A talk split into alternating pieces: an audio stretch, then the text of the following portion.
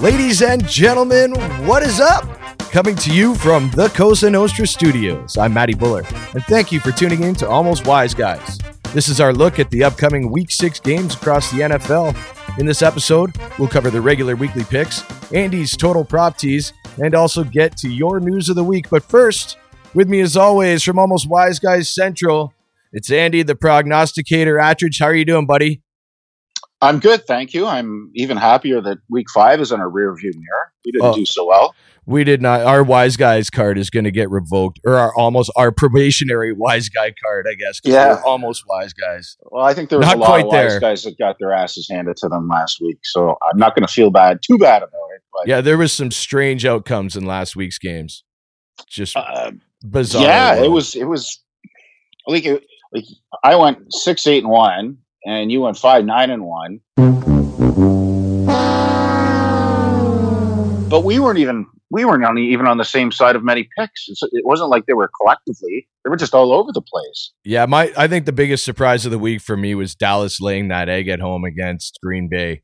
You know, I I didn't I didn't count Green Bay out of that game ever, but I thought you know Dallas at home, Jason Garrett coaches better at home, and you know, prime time Zeke and Cooper and Dak always like to bring well, their sure. game. I thought for sure that was going to be much better than because uh, they basically. I know it was the 4:30 game, but there was only one other 4:30 game on, and that game involved the well, it was uh, essentially uh, Los Diego Chargers, game, right? Yeah, right? it was essentially a primetime game, and both of them were blowouts. Yeah.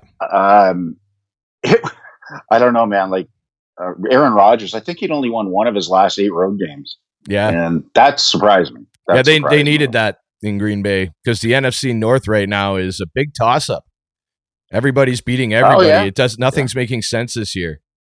So we were pretty bad, but you know what? It was also a really bad week for gingers in the league. Ginger kids are born with a disease which causes very light skin, red hair, and freckles. This disease is called gingivitis. So you got Andy Dalton, the Red Rider, who lost at home to the winless Arizona Cardinals and the aforementioned Jason Garrett, who was embarrassed against uh, the Packers and Aaron Rodgers.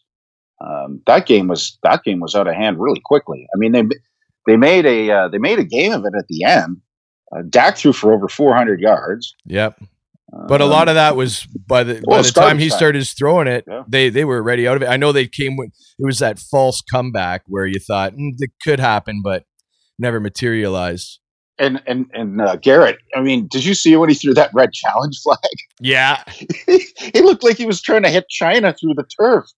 Yeah, And then the ref gave him a, uh, 15 yard unsportsmanlike penalty. And after the game, the ref said it was for abusive language. Well, what did Jerry Jones think of that? I want me some glory hole. Jerry Jones has probably got bigger problems now, although he's uh, get going to get himself a deal on Dak Prescott pretty soon. Uh, if Dak keeps it the, the you know the way he's going right now. The yeah, last three yeah. games, he, he was pushing the needle to forty million a year. Yeah, but not not anymore. And then lastly, of course, Ginger Baker, yeah, quintessential rock and roll Hall of Famer, died uh, at the age of eighty. So that was that was unfortunate. We're not uh, we're not throwing that in for a joke, but that was unfortunate. Yeah, that's um, not a um, joke. That's actually yeah, that guy was revolutionary. He was a very different kind of drummer, man. He was, you know, a lot of drummers will just play a straight beat and then come out of their shell uh, when the song calls for it. Ginger, the song called for it a lot because you know in a three piece band, the rhythm section, just like Neil Peart in Rush, uh, with a three piece band, the percussionist has to do so much more. Yeah, and absolutely. Ginger was not just a man who would just hi hat and snare you to death. That guy was going all over the kit to make it work. So sounded like he had three arms. Kind of like, unlike Def Leppard's one arm, he had three.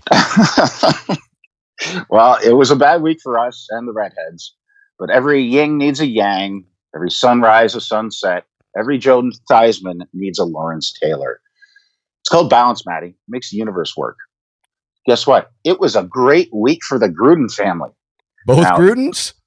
Well, Jon, of course, he won his, well, let's call it his personal Super Bowl by beating your Chicago Bears and Khalil Mack, more importantly. Um, that was done in England. Hey, listen, I don't have a disco in here. I don't have a disco. Well, let's all start dancing. So hats off to him. But I think his brother Jay had an even better week. Yeah, you know what? Even though he got his arse uh, handed to him at 5 a.m. at FedEx Field, and I guarantee you that was so Dan Snyder could uh, get himself right on the 6 a.m. news cycle for all the major sports talk stations. Uh, I think it was probably pretty good for for Jay in the end, right? Well, yeah, most people think of it as bad news when you get fired, but when you get fired by the uh, professional football team from Washington and Dan Snyder, that's not a bad thing. He can he can go on to greener pastures. Now, at five in the morning, you think Dan Snyder offered him a an eye opener there from the bar? I'm sure Dan Snyder takes one every day. An 18 year old Scotch. Yeah. Um, Well, he so manages last- the team like he's drunk all day. I'll tell you that. Well, so last year we had a segment on our show that came up periodically that was called the Piece of Shit Club. And he was the chairperson or the president. And guess what? He's still this year's president. I'm not only the heckler president, but I'm also a client. Now, what does it take to be a president of the POS Club? Well, let me go through a few points for you, Maddie. Yeah, this is That- a rap sheet that's as long as my arm. Well, consider it a resume. Okay? Yeah. Consider it a resume if you want to be His, the his curriculum vitae. Back in 2000, he charged fans $10 admission to have the privilege of watching Washington's training camp. And at the same venue, charged them 10 bucks for parking. now, although Dan Snyder claims that there are 200,000 people on the season's ticket waiting list, he sued Pat Hill, a down on her luck 73 year old grandmother and five decade Washington season's ticket holder who could no longer make payments under 10 year, $50,000 seat contract. Another point as a condition of employment to work for Mr. Snyder, he requires all employees to sign a document waiving their right to sue him. In 2009, rather than fire head coach Jim Zorn and pay him the $2.4 million remaining on his contract, Snyder hired a quote unquote consultant, Sherman Lewis, to take over on play calling duties. Now, here's where it gets really good, Matty. He once cut trees down along the Potomac River so that he could see it from his house. the trees were located in a national park, and a park ranger who raised concern about the issue was not only demoted, but also had his home raided by U.S. Marshals. Following the attacks of 9 11, Daniel Snyder added a $4 security charge to ticket prices. And here's the one that takes my cake and my and the favorite. When Washington took their cheerleading squad to Costa Rica in 2013 for a calendar photo shoot, some of the cheerleaders said that they were required to be topless, though the photographs used for the calendar would not show nudity. Others wore nothing but body paint. Now, given the resort's secluded setting, such revealing poses would not have been a concern for the women, except that Washington had invited spectators. A contingent of sponsors and FedEx Field suite holders, all men, were granted up close access to the photo shoots. One evening, at the end of a 14 hour day that included posing and dance practices, the squad's director told nine of the 36 cheerleaders that their work was not done. They had a special assignment for the night. Some of the male sponsors had picked them to be personal escorts at a nightclub. So, Maddie, that's what it takes to be president of the POS Club. I'm an asshole, and I'm proud of it. All right, let's roll the news of the week.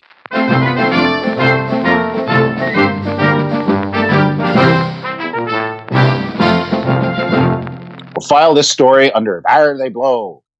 Three blundering drug smugglers were found floating on 1.2 tons of cocaine after their boat sunk off the coast of Colombia on Sunday, with Navy officers throwing them in life preservers before slapping them with drug trafficking charges.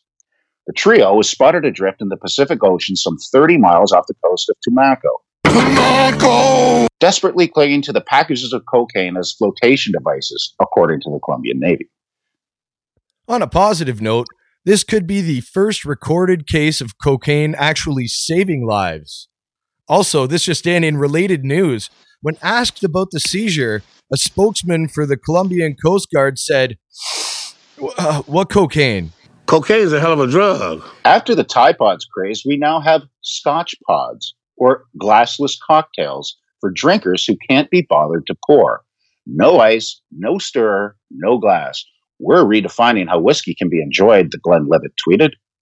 A first of its kind for a spirit brand, the edible capsules are 23 milliliters in size, fully biodegradable, and provide the perfect flavor explosion experience, read the Scottish brand's promotional materials. Enjoying them is simple. The capsules are popped in the mouth for an instant burst of flavor, and then the capsule is simply swallowed. Now, judging from some Twitter posts, some whiskey lovers are not so thrilled. Um, whiskey cocktails are for sipping and savoring, not exploding in your mouth and all in one go. I prematurely shot my wad. Gronk can do it all, can't he? He's got right now, he's back in the announcing game. And now it looks like he's doing consulting work in the area of product development for a national whiskey brand. No, no, no, no, no, no, no. What the heck is going on, people? Use Tide Pods for washing, not eating. A former Drexel University professor used almost $190,000 in federal grants at gentlemen's clubs and towards other improper purchases. The U.S. Attorney's Office stated this is an example of flagrant and audacious fraud and a shameful misuse of public funds. The agencies providing these grant funds expect them to be used towards advancement in energy and naval technology for public benefit, not for personal entertainment. We have some audio of the professor's reaction to the charges. Roger said he didn't want me in the script club. I was like, well, I don't think nothing wrong with going to the script club. It ain't no sin to go to the script club. You know, I was just being rebellious. For our next story, we head to the Pee Wee Football League. The Mavericks get fired up by their 10 year old captain with a pregame speech that makes Knute Rockne look like he turned his back on the Gipper. When I see, when I saw Cole get angry, I want to see all of you do that. Because if you do that, you're determined to the game. I'm not saying be what like one person, be you, but also have passion. Be determined. Be this team. Be a maverick. And when we get on that field, let's show the Cisco Lobos how to be a maverick. Let's show them. Let's show that we can beat them on their home field, on our home field. We can beat them anywhere. We can go to New England, for goodness sake, play in the snow, and still beat them.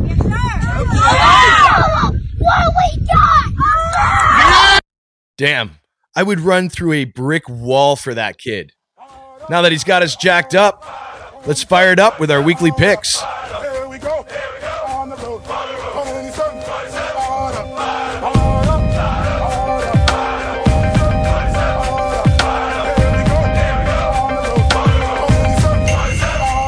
First game up on the docket this Sunday Tampa Bay, Carolina. Tampa Bay is the home team, but it is in London. And, uh, well, I know Tampa Bay is the home team, but travel is going to affect this game because it definitely affected the Bears last week. I think I think it was a big mistake with the Bears not going over till Friday. I think the Bears still thought they were on their flight for the first quarter of the game. Yeah, that their defense looked just flat. Yeah. I, I question a lot of Matt Nagy's decision making of late. Well, that didn't make any sense at all. No, It he's supposed to be some sense. wonderkind, but he also failed to uh, acclimatize, uh, take the team early enough to mile high uh, to play in Denver. And a lot of people think that's why the Bears D was a little flat as well. But anyway, Tampa Bay, Carolina. This one is the the game we're going to talk about. And Tampa Bay, uh, they're not leaving till uh, when Saturday.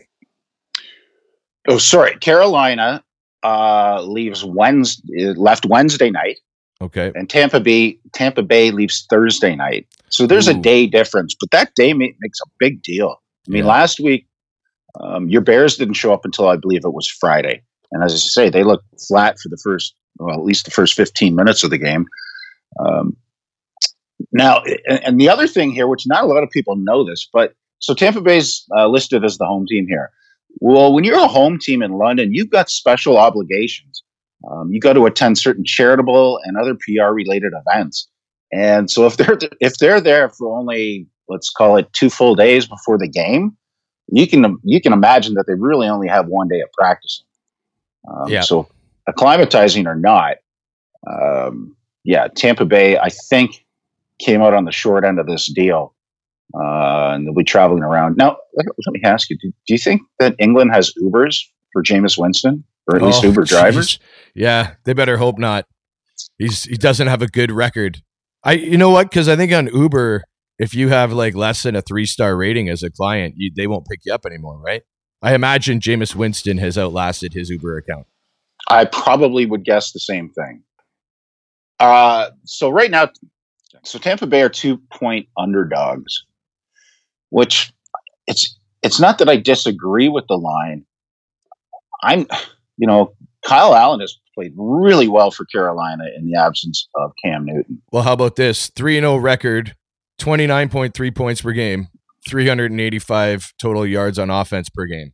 Now, uh, Right. he does have run CMC there. Christian McCaffrey, 159.6 fantasy points this season, which is the second most by any player through week five in the Super Bowl era. How about that? Well, I'll tell you another about the Super Bowl era. Actually, this is not even the Super Bowl era. He's on a pace in terms of yards from scrimmage uh, to match what Jim Brown did in 1963. So that's before the merger. Yeah, if if your name is being mentioned in the same breath as Jim Brown, you are doing something right. you are doing something right. And I think the big question mark him coming out of college, well, can he handle a big workload? Um, yes, yes, he can. You know what? So let's look. Let's look at the factors that uh, allowed the Oakland Raiders to beat up on your Chicago Bears. So Yep. arrive early. Okay, Yep. number one, run the ball. I think they had over 160 yards rushing. Be the visiting Okay. team. Be the visiting team, and the pregame meal has to be spotted dick. Spotted dick, sir. What? Spotted dick. Can you believe this guy? I'm trying to get something to eat. He's asking me if I got the clap. so but seriously, running the ball, Tampa Bay is their defense is second in the league in rushing yards allowed with under Yeah. 70. I think it's 68. Yeah. And Run That's impressive. CMC's coming to town. Well, are they going to throw him the ball or are they going to rush him with I don't know. Well, but that isn't that part of the the heart. Like, remember, he reminds me a lot of Marshall Faulk. Remember how when he was with the greatest show on turf, Mhm. you never knew if he was getting it between the tackles No. or or getting it on a swing pass or coming through the middle or something to sit down on a hitch because on all those different formations they did everything out of it. And that's a lot of what Carolina's doing right now and it gives Kyle Allen a lot of choices. And I mean when one of your choices is run CMC and he's able to because there's going to be a linebacker on him a lot of the time, right? Because he's coming out of the backfield. You put him Well, up against a linebacker That's not in that's coverage. not an ideal matchup. No, no. You put a linebacker on him, he, he wins that that battle ninety percent of the time. Now, also talking about the quarterback position, Mr. Winston is actually playing pretty well the last few weeks. Yeah, you got, he's definitely turned his play around this season.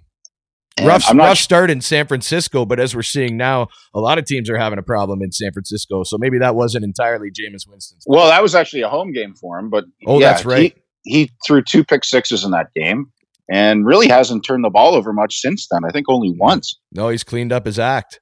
So, which Winston are we going to get?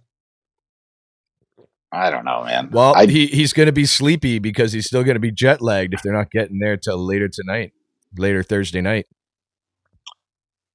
I am going to suggest that the team that's been there the longest will, should win this game.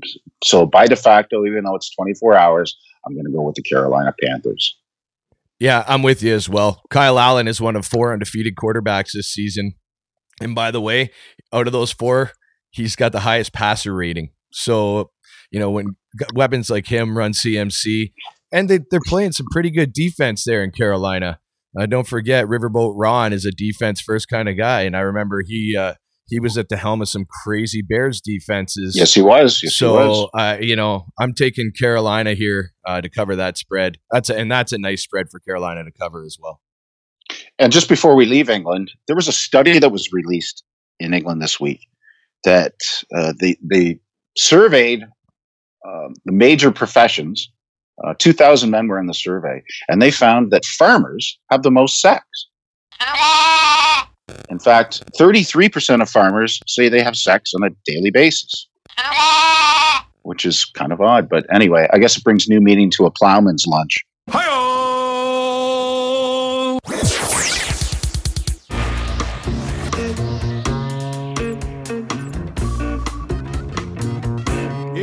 walk through the garden, you better watch your back. Well, Up next, we go to Charm City, where the Baltimore Ravens host, uh, well, division rival Cincinnati Bengals. Baltimore is uh, 12 point favorites here, but that AFC North division, that's always plays pretty tight, doesn't it? It does. I mean, look at the game last week, the Black and Blue Bowl against the uh, Baltimore and, and, the Steelers. You know, came down to a field goal in overtime. Yeah. And try, when I call it the Black and Blue Bowl, like those those two teams go at each other pretty hard. You can imagine. Yeah, there's a lot of hatred. There's a lot of hatred, and there's a lot of bruises um, the following week. And my God, was Cincinnati ever embarrassed at home? Yeah, well, I didn't. Yeah. I didn't see that happening on a month of Sundays. I mean, the the spread was pretty big at a six for Cincy, but for them to lose outright like that, I, I didn't see it coming. But um, Cincy's actually covered six of their last seven games on the road. Yeah, yeah, they they're always in the game. They can never just pull it out, right? It must be something yeah. with the state of Ohio, right? Yeah, um, I don't know, man. Bengals are two and three against the spread. Uh, Ravens one and four. Uh, uh, unfortunately, though, Joe Mixon averages less than 100 scrimmage yards in each of his four uh, career games versus the Ravens. But so that, is against a totally different Ravens defense. That was Terrell Suggs, T Sizzle, yeah, uh, and Ray Lewis. Now, Baltimore this year ranks 20th in rushing yeah. yards allowed per attempt this season. Yeah, and that that so 4.7 yards per attempt allowed for the whole season. That number goes to 5.6 in their last three games. So if you're going to beat them, you're going to do it on the ground with Joe Mixon. And at that point, if you're chewing the clock up and keeping Baltimore's offense off the field, that 12 points is a block to cover in a divisional game. I got to go with Cincy here. Yeah, my biggest stat that I look at for this is that Lamar Jackson, every game this year, he's his passing yards have declined. So he yes. started the year 324. Then he went mm-hmm. 272, 267, 247. And last week, under 200 yards, 161 yards. Right? I mean, that that's, that's kind of telling baby. that people, that's yeah, regression. people are people. The book is out on them. They're watching. Uh, they seem to be running into some secondaries that know what they're doing because, I mean, man, their receivers can't catch a break. Either way, uh, I that 12 points, I agree. I think that's far too much to cover in, in such a tight division. I'm I'm going with the Bengals as well.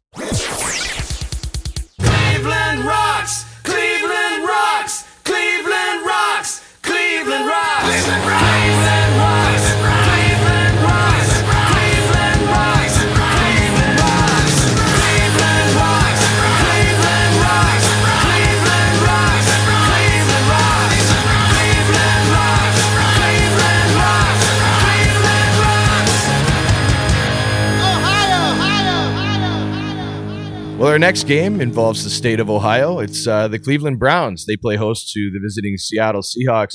Cleveland one point favorites, but man, they're coming off a complete Monday night embarrassment against San Francisco. Your Niners look great. By the way, might I say, I know we're talking Cleveland, Seattle right now, but before we even get to the Niners, I got to tell you, buddy, as a Bears fan, there's nothing I like more than smash mouth football. And the way that uh, Matt Breida is running. That first touchdown he scored, that was a classic 21 trap with perfect execution of blocking from the fullback and the tight end to open that. All all Breida had to do was make one safety miss. And if you give a guy like Breida uh, one safety to miss in open field, you're minus six. That was fan like watching the O line block last week was for somebody that likes to watch the game within the game. That was such a treat. Yeah, Shanny had them all schemed up for sure but yes, I know we're talking Seattle, Cleveland, but yeah, Cleveland, their defense got exposed. They cannot stop the run to save their life. Uh, and Baker Mayfield, a lot, he's getting a lot of flack, but I don't really think he gets a chance to throw the ball. If he holds it for longer than 2.5 seconds, guys are on him. Well, what did I say before the game? I, I said he's going to be looking up at the stars of San Francisco because yep. he's going to be on his ass so many times. And sure enough, he got sacked four. So it was indeed a starry, starry night for him. Um, what's interesting about this game and also the 49er game? So last Thursday, Seattle played the LA Rams and Cleveland played uh, San Francisco on Monday night. And both those two teams are playing each other this week. Mm, so you've got two teams with long extended rest and the two teams on the shortest rest. That's who they're going against. So how that extra rest factors into this, I'm not really sure. Um, but I think uh, like the look ahead line on this had had uh, Cleveland as two point favorites before the game against San Francisco, and now it's moved three points. I think what you're seeing is an overreaction uh, to what happened in San Francisco. Cleveland they were off that huge win against Baltimore. I mean that I, that was probably one of their biggest franchise games since they've been back to Cleveland. Yep. And you know Seattle going head to head against a division rival in a game that was you know thirty to twenty nine, came coming down to a last second missed field goal, and then now they're traveling across country.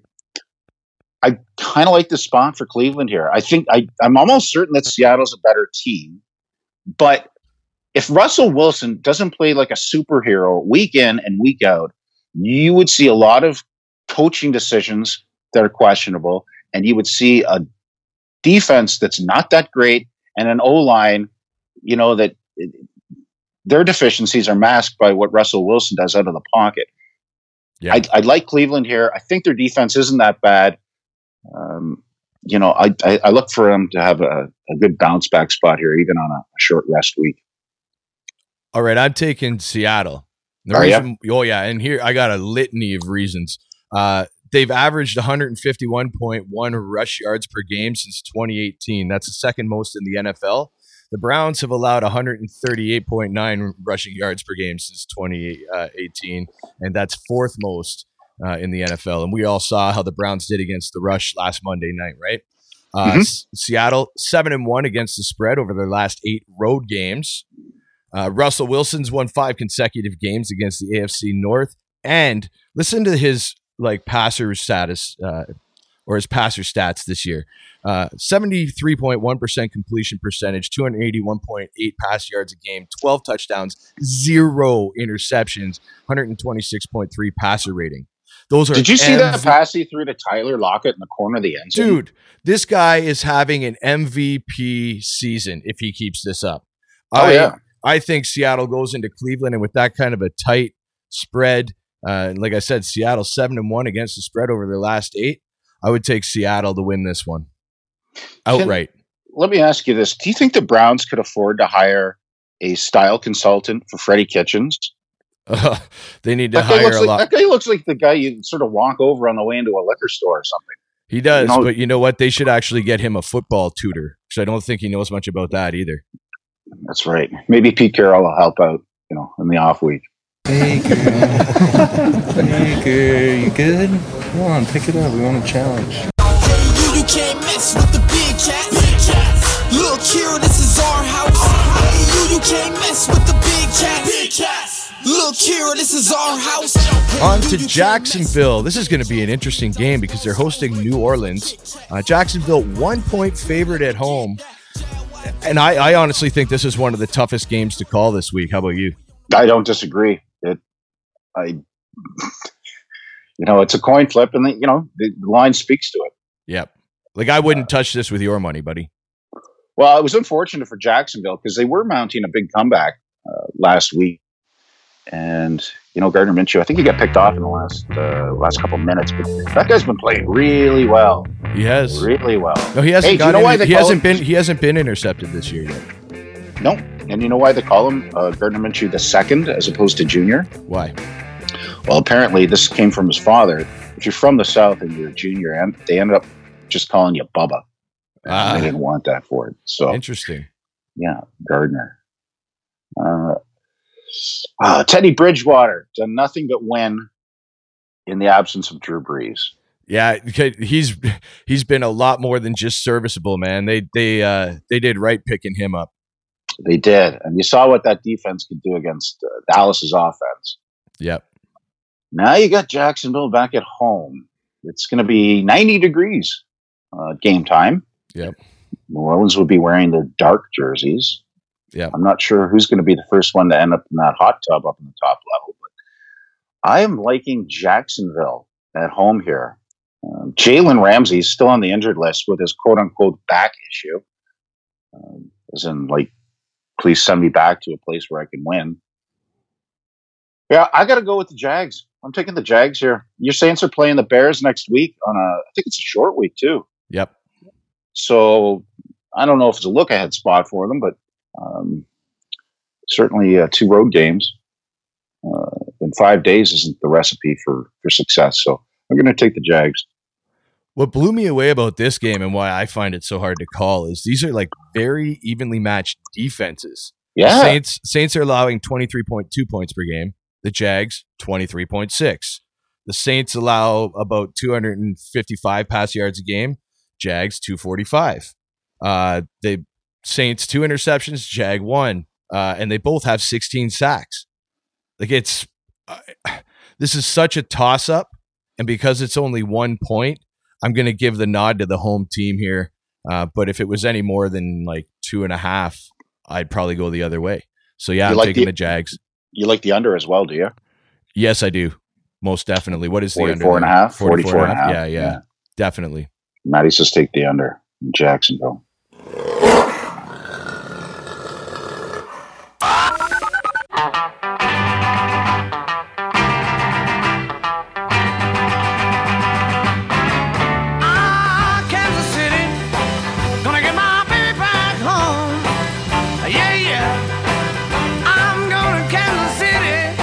Out to Arrowhead Stadium we go, where uh, well the Chiefs are hoping to bounce back after a really tough loss uh, to the Colts last week. That was in prime time. Uh, must have been really hard to swallow, but it's hard to bounce back as well against a team like the Houston Texans who are visiting. Kansas City five point favorites at home. Now we know Arrowhead Stadium is one of the best home field advantages in the NFL. But man, Houston's playing some great offenses this year, right? What did they put up 55 points last week? Yeah, just ridiculous. Deshaun Watson, I can't remember how many fantasy points it was. My buddy has him on his fantasy team and sent me the, the pick. It was ridiculous. Yeah, well, the, the guy I went against last week had him on his team. So guess who lost? yeah, no joke. Um, well, I get had- this. But I had Tom. Bra- I had Tom Brady in Washington. Jeez. Did you really? Oh, Yeah. That should have turned out a lot better than it did. Yeah. Well, it didn't. Yeah. Um, Well, in this game, the quarterbacks, uh, Deshaun Watson and Pat Mahomes. So Deshaun Watson's quarterback rating 105.4 and Mahomes is 112.4. That's the highest combined career passing rating among opposing starting quarterbacks entering a matchup since 1970. so you're saying take the over? He, yeah, what is it, 50? 55? 55. Yeah, that's, yeah, It- that should be for the first half. yeah, yeah. No, seriously, I can see a lot of points being scored here. Well, yet Uh, neither has a defense that seems to be able to stop a lot of people. Well, I know it. Like you, like the Lions exposed KC's defense two weeks ago, Yep. and then I guess you know Frank Reich got a hold of that that that game film and did the same thing. Shut him down, kept him at what thirteen points. Yeah, Frank Reich is such a good coach, man. Yeah. Wow, I, I- he's doing such a job in Indy. Most underrated coach, I think, in the league. Yeah, I agree. Anybody that can lose a guy like Andrew Luck and still be you know, a competitive team in the NFL, my hat goes off to you. So I don't not sure if you remember the play, but their left guard Andrew Wylie is out. Uh, Mahomes, I think, fell on his leg, but so he's out. So left guard, gee, you think that's important to Patrick Mahomes? Yeah, especially when Mahomes is uh, his ankle still isn't one hundred percent. He's going to play, but uh, his ankle still hurts. He even And said so you- in an interview the other day. all you fantasy guys out there, Carlos Hyde should have a good day against that KC defense, which is lackluster at best.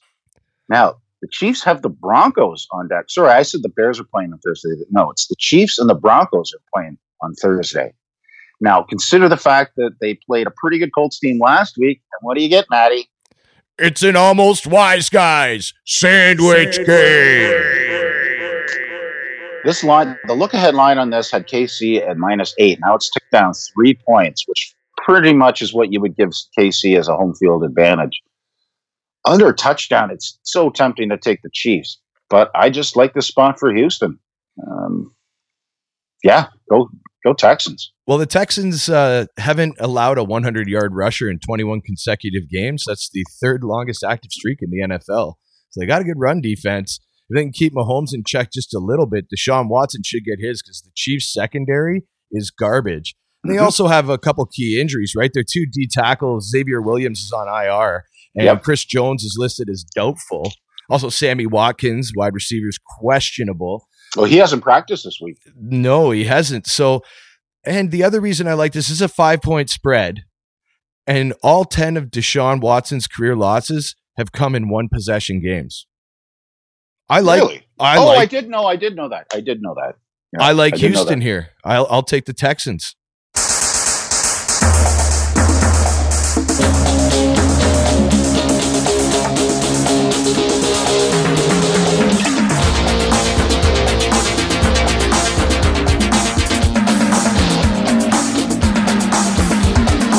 On to South Beach, where uh, well, we've got a battle of the losers. This is uh, who's going to tank more for Tua. the Miami Dolphins uh, are hosting the Washington. The Miami Dolphins are hosting the professional football team from Washington. Miami three and a half point home dogs, and well, we like our home dogs, don't we, Andy? Are you really going to make me talk about this game? Well, I was thinking we wouldn't spend a whole lot of time on it because I didn't make a ton of notes on this game either. I mean, let's not dwell on it. It's not something Well, I'm going to be okay, so watching, and it's not something I'm going to put my money on. But Washington has Case Keenum now back under center. So if I'm my math is correct, I think this is the fourth quarterback change in four games. yeah, you, you're not gonna you're not gonna get ahead with that kind of inconsistency. Yeah, it's called continuity. Yeah, Uh, so now they've hired Callahan, or rather promoted him from offensive line coach to be the head coach for Washington. Miami, I just these teams are just so bad. Yeah, Mo, that team sure did suck last night. They just plain sucked. I've seen teams suck before, but they were the suckiest bunch of sucks that ever sucked. Like, how is Washington three and a half point favorites on the road, and they don't even have a win yet? yeah. Jesus, did they have they scored a touchdown since that first quarter against the Eagles in Week One? Oh, dude, it's it's been brutal. And know. You know what? Not just on the offensive side of the ball, their defense has really stunk it up as well. Like, you know, Josh Rosen in Miami, he still wants to prove Arizona, you know, wrong for getting rid Mhm. of him and taking Yeah. Kyler Murray, right? Yeah, I mean, he hasn't really had the team to do it, but playing against Washington and showing, hey, man, you know, I'm not going to take this laying down. You know, they they still got. I mean, it's like you said, man, this is this game sucks. Both these teams are awful. the only thing you have to uh, question is will the players in Washington step up to win one for their new coach? And I think the morale is so crappy in that whole city that the answer is no. And I'm mm. going to take three and a half points, put it in my back pocket for the home team dog here in Miami. Yeah, I'm with you, buddy. I'm taking the home dog as well. I, I but I'm not going to overthink it either. Skol Vikings, let's win this game. Skol Vikings, honor your name. Go get that first down, then get a touchdown. Rock 'em, sock 'em, fight, fight, fight, fight, go. Next game on the docket features the Minnesota Vikings at home against the visiting Philadelphia Eagles. Minnesota three point favorites. And uh, I'm starting to think I like Philadelphia on this game because Kirk Cousins, he plays really good against crappy teams and he plays Mhm. really bad against good teams. And Philadelphia's Yes, a pretty good team. That formula works. That formula works. Look at last week, you know, 28 to 10 in, in New York against the Giants. Yep. Eagles are also seven and three uh, against the spread and straight up in their last 10 versus the Vikings. Well, you know what also the Eagles are? Their defense, number one in the league in rushing yards allowed per game at 63. Yep. Well, they, they've how- got the. how is uh, Minnesota winning? They're doing it with Dalvin Cook yep. because Zimmer's not giving Cousins a chance to throw the ball. Like I think the guy averages like 11 passes or passing attempts per game. Yep. So he doesn't trust the quarterback. And if you shut down Dalvin Cook, what are you left with? Not a lot. And the Eagles have allowed fewer than 100 rush yards in eight consecutive games. That's the longest active streak in the NFL. Yeah, that You doesn't know? surprise me either. It's definitely going to be rush defense versus rush offense because, you know, Cook, he does have 100 plus rush yards in four of the last five games. That's the most in the NFL. Um, I, this one's a toughie. Philly coming uh, coming to Minnesota, but I think I like Philly here. Yeah, I like the Eagles too. You know I ride with my Arizona Cardinals. Most likely I'ma die as an Arizona Cardinal. I be going outside, ripping Arizona Cardinals. And everywhere I go, I rip my Arizona Cardinals. Arizona. Way down in the American Southwest, uh, the Arizona Cardinals take on the Atlanta Falcons. Arizona two and a half point underdogs at home, and uh, this is another game I'm not really interested in. Man, it's not Atlanta's not playing well enough for me to actually care. And Arizona, you know, they've been in a couple games this year, but they definitely aren't, you know, wowing anybody. Well, I can say is it's it's fortunate that we don't have to watch these games alphabetically. Yeah. I probably I probably turned the TV off before anything even started. Yeah, Atlanta is. Here's the thing. When you see lines like this, you have to imagine that Joe Public, who's probably influencing the line, this line more so than the Sharps are at this stage in the week, that they're picturing an Atlanta team that was in the Super Bowl a couple years ago, and they're picturing an Arizona team that has just eternally sucked. Well, they have allowed 100 and, 104 points in their last three games. Arizona, Yeah. yeah, but they've had tough opponents, and they they haven't had the uh, the softest schedule No. um, with travel. They are three and two against the spread. The Falcons Now, are only one in four against the spread this year. Well, Falcons. I I'm sorry, Dan Quinn's the next to go. He can he can join Jay Gruden. Yeah, I don't know on a yacht somewhere touring around. But here's a here's here's a fascinating stat there. The Cards have actually beaten Atlanta outright in seven of their last eight visits to the desert. Wow.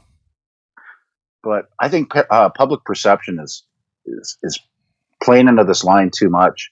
And you know, if Arizona can travel cross country, go into Cincy, beat them, um, I'm sure they can take care of business at home against Atlanta as two point two and a half point underdogs. Yeah, I'm with you, buddy. I'm actually I'm I'm a fan of Arizona on the money line here. A- Atlanta doesn't even play good at home. How are they going to play good when they got to go all the way across the country? Uh, they're not they're not doing it on D. They're not doing it on O. I just I No. can't see them other than Julio Jones, who has a little breakaway every now and then. He's kind of getting his. Everyone else on that team is a is a huge disappointment. Yeah, but especially Jul- from Julio Jones hasn't even practiced this week, so Lord No, knows what he's going to do. yeah. And Devonta Freeman, I don't think he scored a touchdown yet this year. Uh, I think he got his first one last week. Did he? Okay. Yeah, but and that was a drought that lasted from the end of 2017. Yeah, this Atlanta team's horrible. Yeah, I'm I'm I'm going with Zona.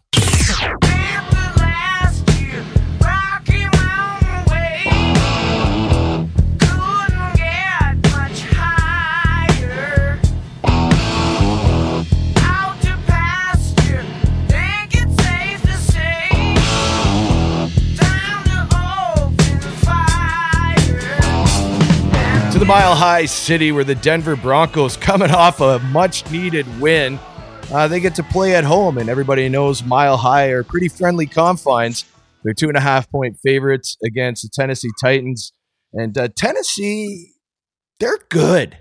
They're not like a, an upper echelon team by any means, but they're definitely capable of of you know ruining a, a, a mediocre team's day. They're sneaky. They, They're sneaky. Sneaky's a good term for that.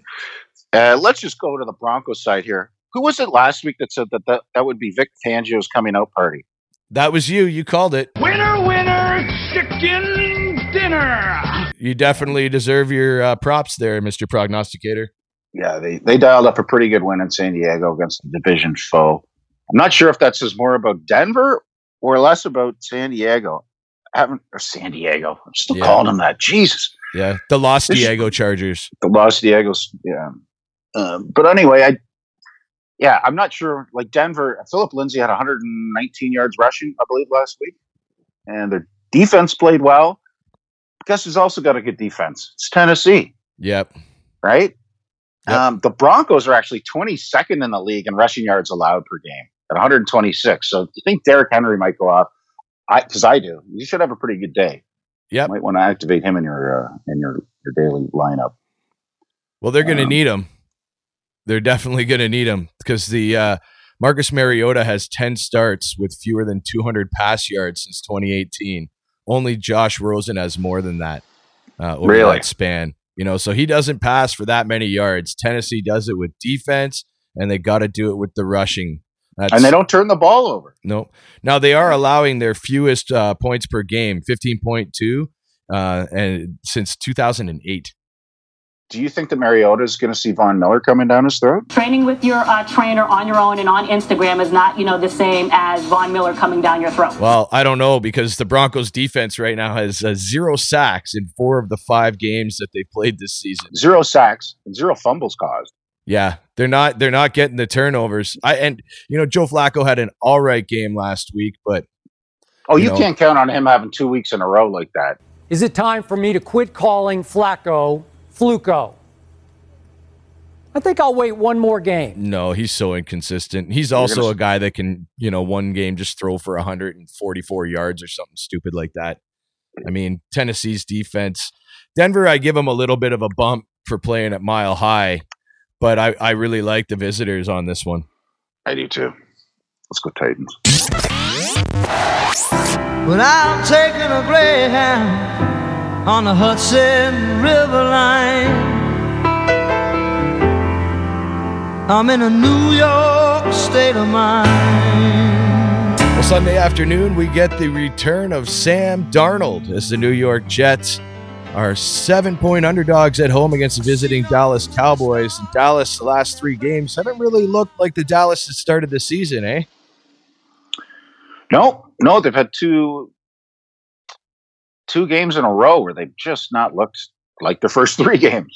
Yep. Um, but yes, the kissing bandit is back in the lineup for the New York Jets under center. You know, I thought I had mono once for an entire year. Turned out I was just really bored. Which it's it was weird because Luke Falk last week, they didn't know if Darnold was going to be back.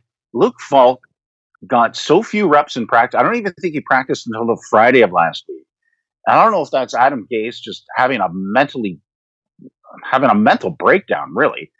But that's Jesus. Some coaches just get fired for doing that. I mean, they had a whole they had a bye week to prepare and still crap the bed. Yep. And so Dallas, geez, they got embarrassed by the Packers defense. Holy crap! Yeah, you got to think of this as a bounce back spot for Dallas, right? I mean, uh, they they think of themselves as a contender.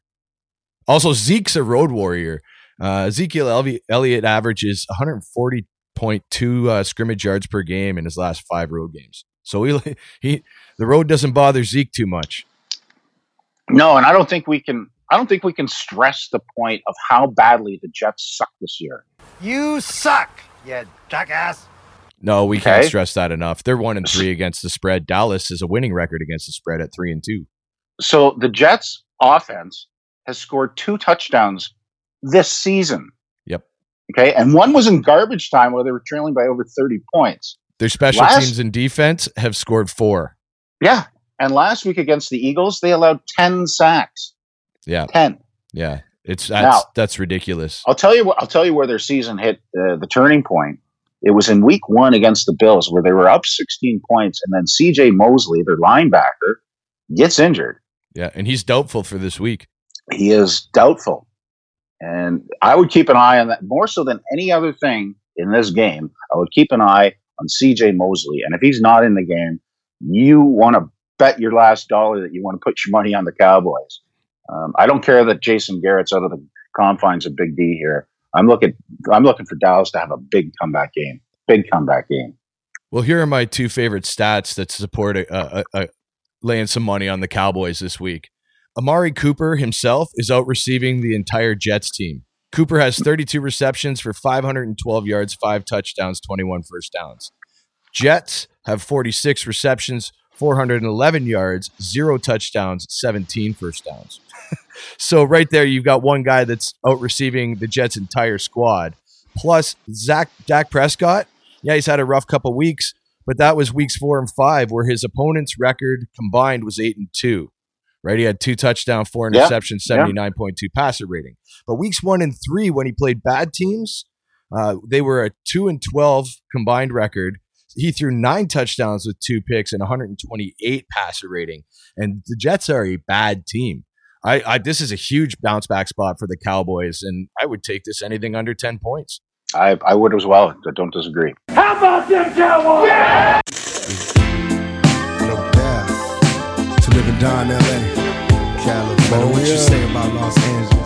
Still the only place for me that never rains in sun. To live and die in LA, where every Sunny Southern California, where the Los Angeles Rams play host to the undefeated San Francisco 49ers. These are your boys, Andy. And the How do you like them apples? Do you like apples? Well, I got a number. How do you like them apples? Rams, three and a half point favorites for this game. Do they deserve to be the favorites at home by more than a field goal? Well, let's talk about that. Let's talk about that. We shall discuss. I said before going into the Monday night game last week, I said, I'm not really sold on the 49ers because they really haven't been anyone particularly good. Well, they put a spanking on Cleveland. And if you look at this season's records, they are fifth against the run, allowing a stingy 81.8 yards per game on the ground by opposing offenses. Now, if New England is at the top of this category, but if you remove New England, in they are tops in average scoring margin, passing yards allowed per game, and defensive yards allowed per game. Okay, and they right now have exactly 200.0 yards per game on the ground. Second in that category is Baltimore with 192, and the third is 166 with Minnesota and Dalvin Cook. So they're actually 15% more yards per game than the third best team in the league. Now, Jimmy G's worst nightmare it will be coming true on Sunday afternoon, and that's a guy named Jadeveon Clowney. Yep. And I'm not sure. I'm not sure how that offensive line is going to handle it. Um, so on the other side of the ball, you've got LA with Brandin Cooks being questionable. Um, Gurley hasn't practiced this week.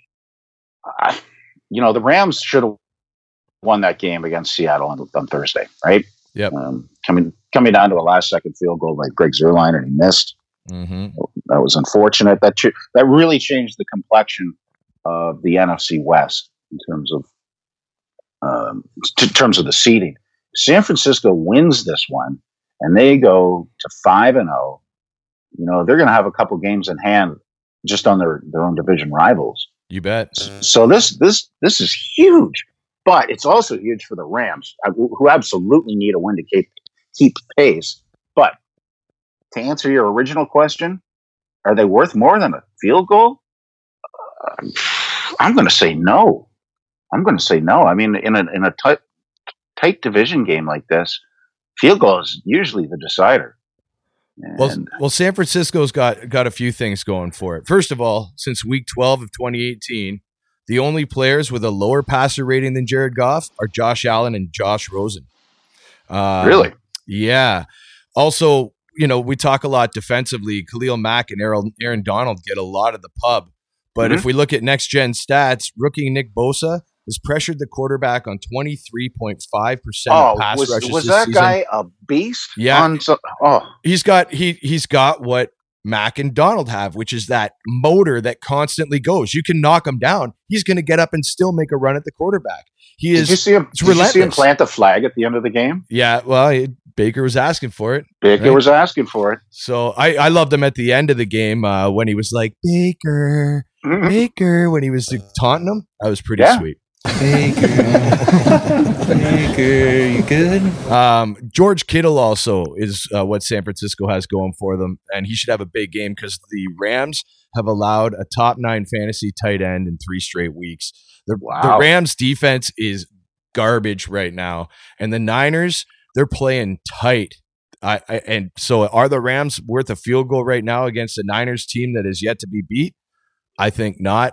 I'm taking the Niners on the road.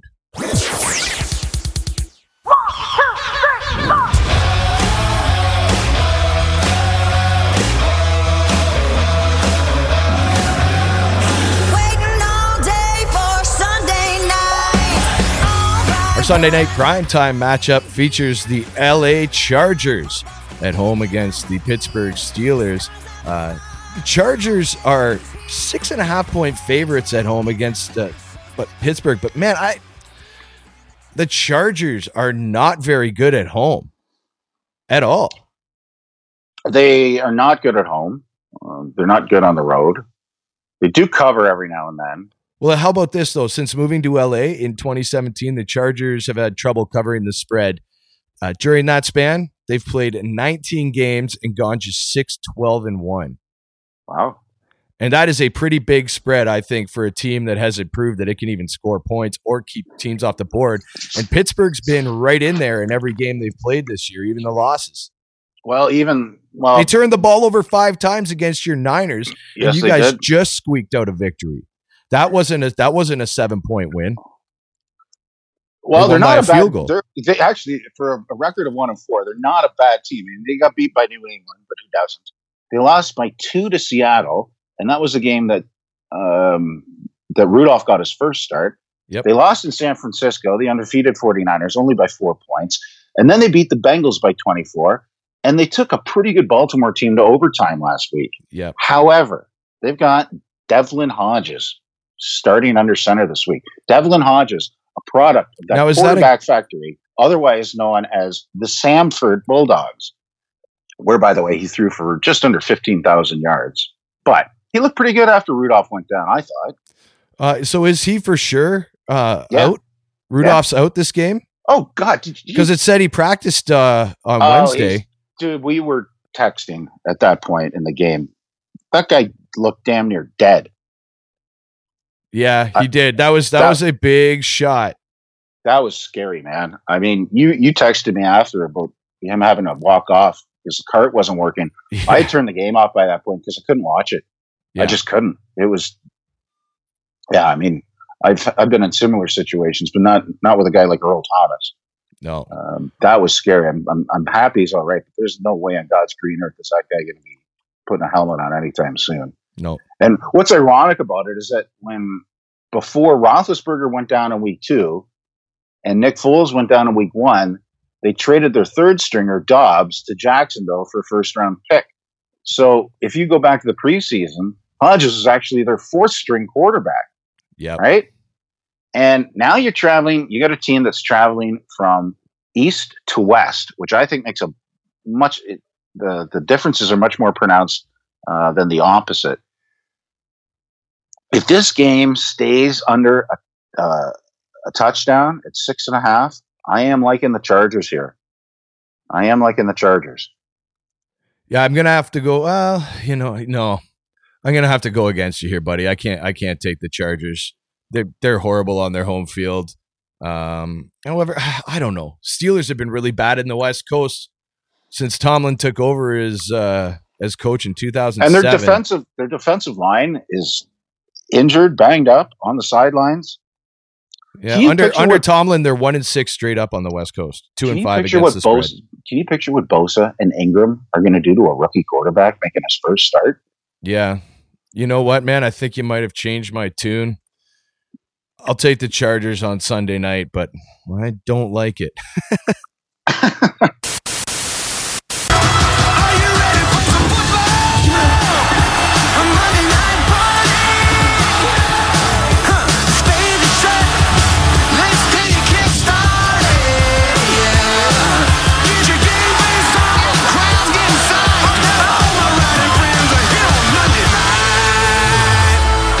for Monday night, we go to Lambeau Field in prime time as the Packers are laying four points against division rival Detroit Lions. And Detroit's for real this year. Green Bay has to take this game very seriously. They do. However, well, not however. It's a funny thing because so Detroit had a bye week last week, right? They didn't play. The look ahead line on this was about a touchdown. So without Detroit even playing, this line has come down three points while Green Bay did nothing but kick the crap out of Dallas in the row. Yep. So it's a weird line movement, and I'm I, I, I think that has been driven by sharp money because you can bet come Monday night the whole public and their uncle will be on the Green Bay Packers. Yep. Right? That's just what happens. Now the Lions, in their last 25 games in Green Bay, they've won three of them. Okay. Well, actually, in in their five in their last five night games played at home too, the Packers have gone 0 and 5 against the spread and just two and three straight up. And by the way, Right. that total includes a loss to the Lions in 2017. And I, I think that the Lions have covered four of the last five against Green Bay, either in Detroit or Green Bay. I've And- bet against Aaron Rodgers too often to get only to get burned in the end. Ah, you know, it's a divisional game. It's you know, it's less than a touchdown. But god damn, their defense really impressed me in Dallas. Yeah, Green Bay's defense is definitely worth discussing because they are playing lights out this year, and nobody really expected that from them.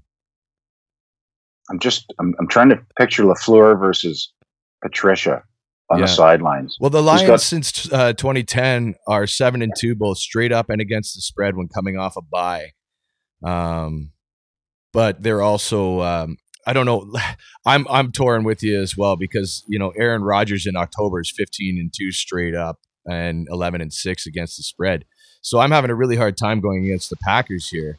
Well, But let's, let, let's ask this question: Is Davante Adams in the lineup with the turf toe? yeah, kind of, kind of he's questionable, correct? He is listed as questionable. Yeah. And just give me a quick second here.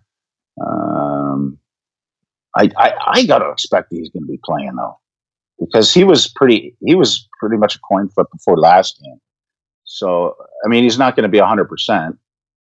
Um, but you know, they still got the job done without him. They got you know they got Aaron Jones. They got the two Aarons. Yeah, I I'm not going to bet against the Aarons. I'm, I'm going to take Green Bay, and, and four points probably is not too, not a tall order for them to cover. Well, I'm going to pay for this. I know I am going to pay for this, but I feel like Detroit can get it done on the road here, and uh, uh, You just just did you just say that? Repeat Yeah. that again. Repeat that again. I think Detroit can get it done on the road here. Like I Okay. said, All right. uh, in the fa- past five night games played at home, the Packers are 0 and 5 against the spread. And with the Lions 7 and 2 against the spread coming off a bye, the way they're playing this year on both sides of the ball, uh, I'm not saying Green Bay is not going to win it, but I think I'm going Detroit to cover. Listen, pal, maybe you haven't heard. I'm the guy in old Detroit. Please hang up and try again.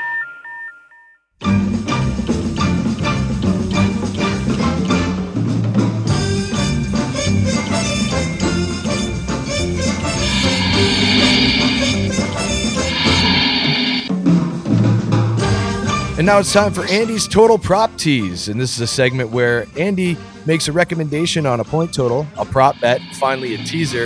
And we invite you to do the same thing along with us on our Facebook fan page. A successful total prop tease is any combo that hits two of the three. So take out your Swami hat, brother. Give us your week six thoughts.